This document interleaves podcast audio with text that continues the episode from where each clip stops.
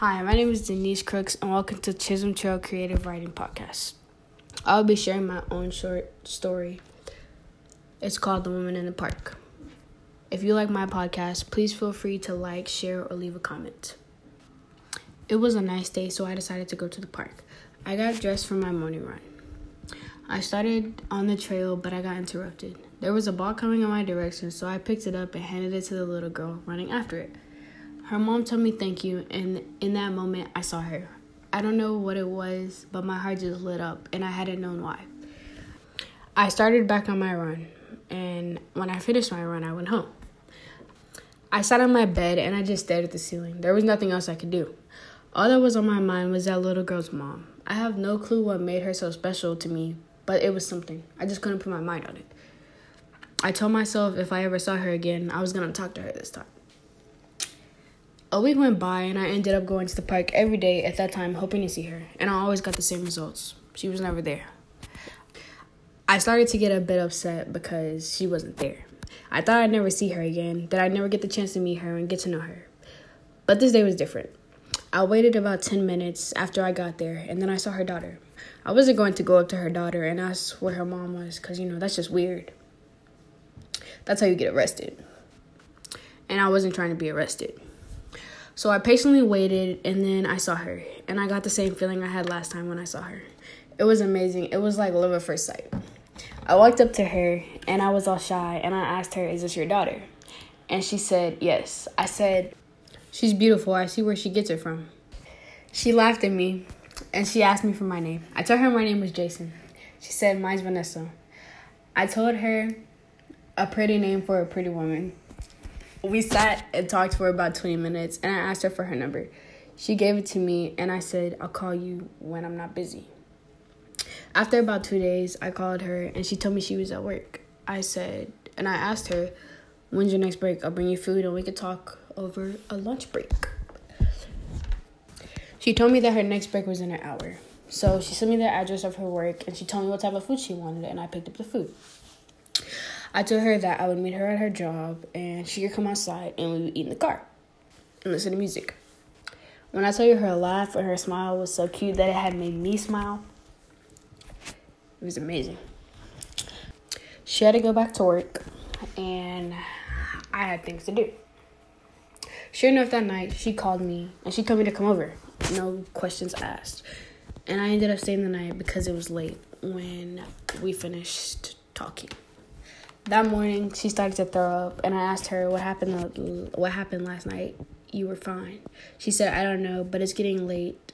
I need someone to take my daughter to school." I told her that I'd take her and pick her up on my way to work, and that I'd offer that I get off early to bring her back, so that you can rest. And by the time that I pick her up, hopefully you'll be feeling better. And if you need anything, just call, and I'll bring you something when I pick your daughter up. I tried to take her daughter to school and she asked me what was wrong with her mom. And I said, go talk to her yourself and I'll be in the car waiting for you when you're ready to go. She told me to help her study for her test on the way to school, so we played a little game to help her memorize it. She asked me what I did for a living, and I told her that I was a realtor. She was really excited to hear that I was a realtor, and she asked me if she could come with me so when I showed people their houses.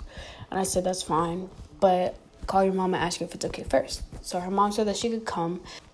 She actually helped me sell the house, if I'm being honest. And I was extremely happy because I'm making money. I asked her how she did it. I asked her how she did on her test, and she said that she aced it. I told her, wait till you tell your mom. When I took her home, I went in her mom's room and I asked her how she was feeling. She said not the best. I said, Well, what are you in the mood to eat? And she told me what she wanted, then I cooked it for her. I told her if she needed me tomorrow, just call. The next week, she called me to let me know she was how she was doing, and I asked her if I could take her on a date. She told me yes, and I said, "Great. What do you like to do?" She told me to surprise her, so she didn't help much. So I asked her daughter, and her daughter told me what she liked to do. I picked up Vanessa on a Sunday morning at 10 o'clock. First, I took her to the zoo and we looked and fed animals. For some reason, she loved the monkeys. I don't know what it was. It was weird. I didn't ask either. Part of me didn't really want to know. She asked the man if she could hold him, and I just laughed. Next, I took her to the water gardens. She let me take pictures of her, and then I showed her afterwards. And at the water gardens, we had a picnic type of thing. Then I took her to the movies, and we went to see one of her favorite movies. I took her home, and she told me that she had a great time. I said, I'm glad, but she asked where I figured out what she liked. I said, let's just say I had a little help. She laughed, and I walked her to the door, and as I was leaving, she kissed me. I asked her what that was for. She said, for a great time. She told me that she would call me later, and I said, okay, and then I left. I went home, and when I got home, my mom had called me, yelling in my ear like she was being attacked. I told her to calm down and slow down. I asked her, Now, mom, what's wrong? and told me slowly and calmly. She told me that her and my dad were getting a divorce. I didn't really have a reaction, and I don't know if I made her think that I don't care. That wasn't the case, but I already knew that they were having problems, and I knew that this was coming, so I wasn't really surprised. She was still my mom, and he was still my dad. That hadn't changed.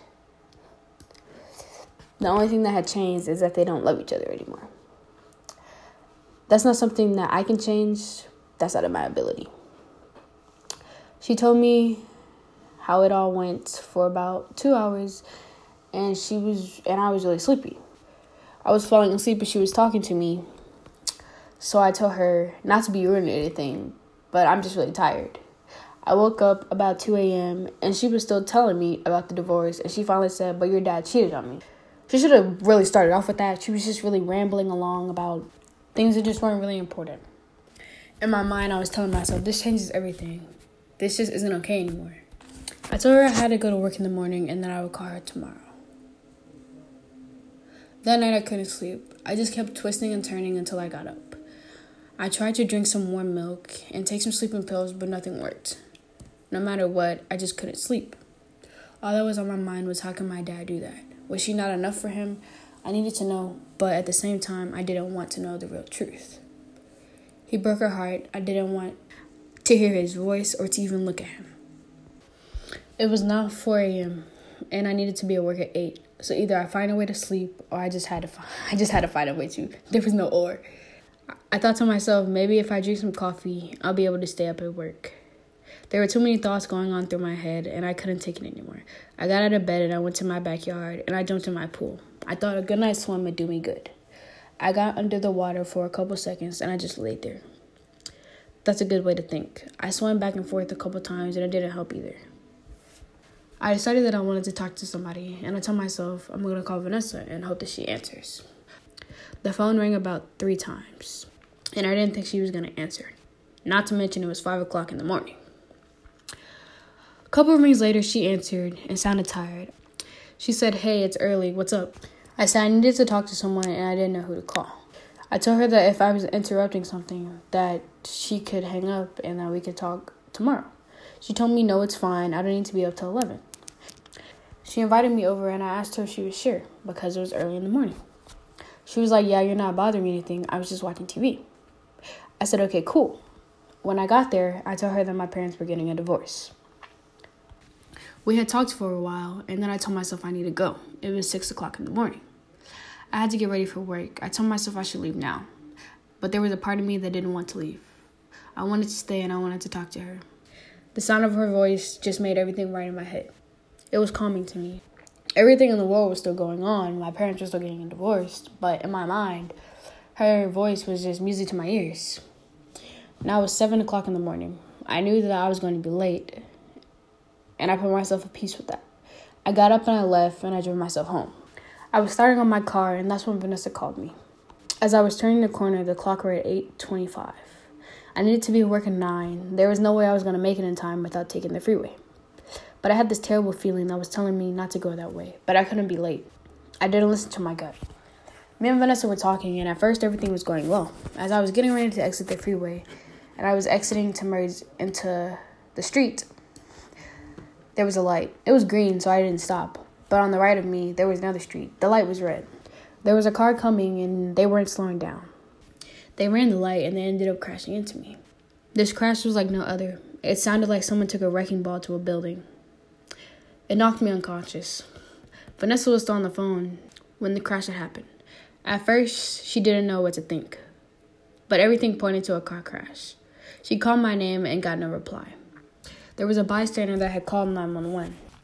Vanessa could hear the sirens of the ambulance. They came to make sure I was okay because the crash looked horrific, like I wasn't going to survive. The EMT saw that there was someone on the phone and informed her about everything. And Vanessa told them that she'd come to the hospital right away. They checked my heartbeat and they didn't hear anything. They put me on the stretcher and loaded me onto the ambulance. When they put me on there, they had to use the defibrillator on me. At first, it didn't work. The second time they used it, it did. My heart was beating, but I was still unconscious. They rushed me to the hospital and they hooked me up to a bed. Vanessa came and they told her it was only a matter of time before I would wake up, but they didn't know when or if I was going to wake up at that same day. She stayed with me the whole time. When I woke up, it was 12 o'clock. She got the doctor and they ran tests to make sure that I didn't suffer from any permanent damage.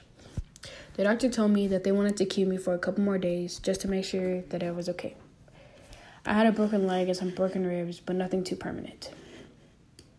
Every day, Vanessa would bring me food, the good kind, so I didn't have to eat this hospital food. Finally, they released me out, but they said that I couldn't be alone because I could fall or anything could happen and it would lead with permanent damage. I said, okay, I can call some family. Vanessa told me that she would watch me, and I laughed and I told her I don't need a babysitter. She told me it was fine and that it was no trouble. Took me to her house and let me stay in the guest room. The next day, I woke up and I went to make breakfast, and some random guy came into the house. Vanessa's daughter came out saying, Daddy. He asked her, Who's mommy's new friend? And she told him, That's not her friend, that's mommy's new boyfriend. He had a bad expression on his face that gave me the impression that something wasn't right. I asked him who he was, and he said Vanessa's husband. Vanessa came out, and she didn't say anything, so I decided to get my things and leave. I didn't want her to explain. I didn't want to hear it. To this day, I wish I never met the lady at the park. Thank you for listening to this episode of CTA Creative Writing. The CTA Creative Writing podcast is an introduction of Chisholm Trail Academy Fine Arts Department. This episode was titled The Woman in the Park, and it was written and produced by Denise Crooks. If you like what you heard, please feel free to share and leave a comment.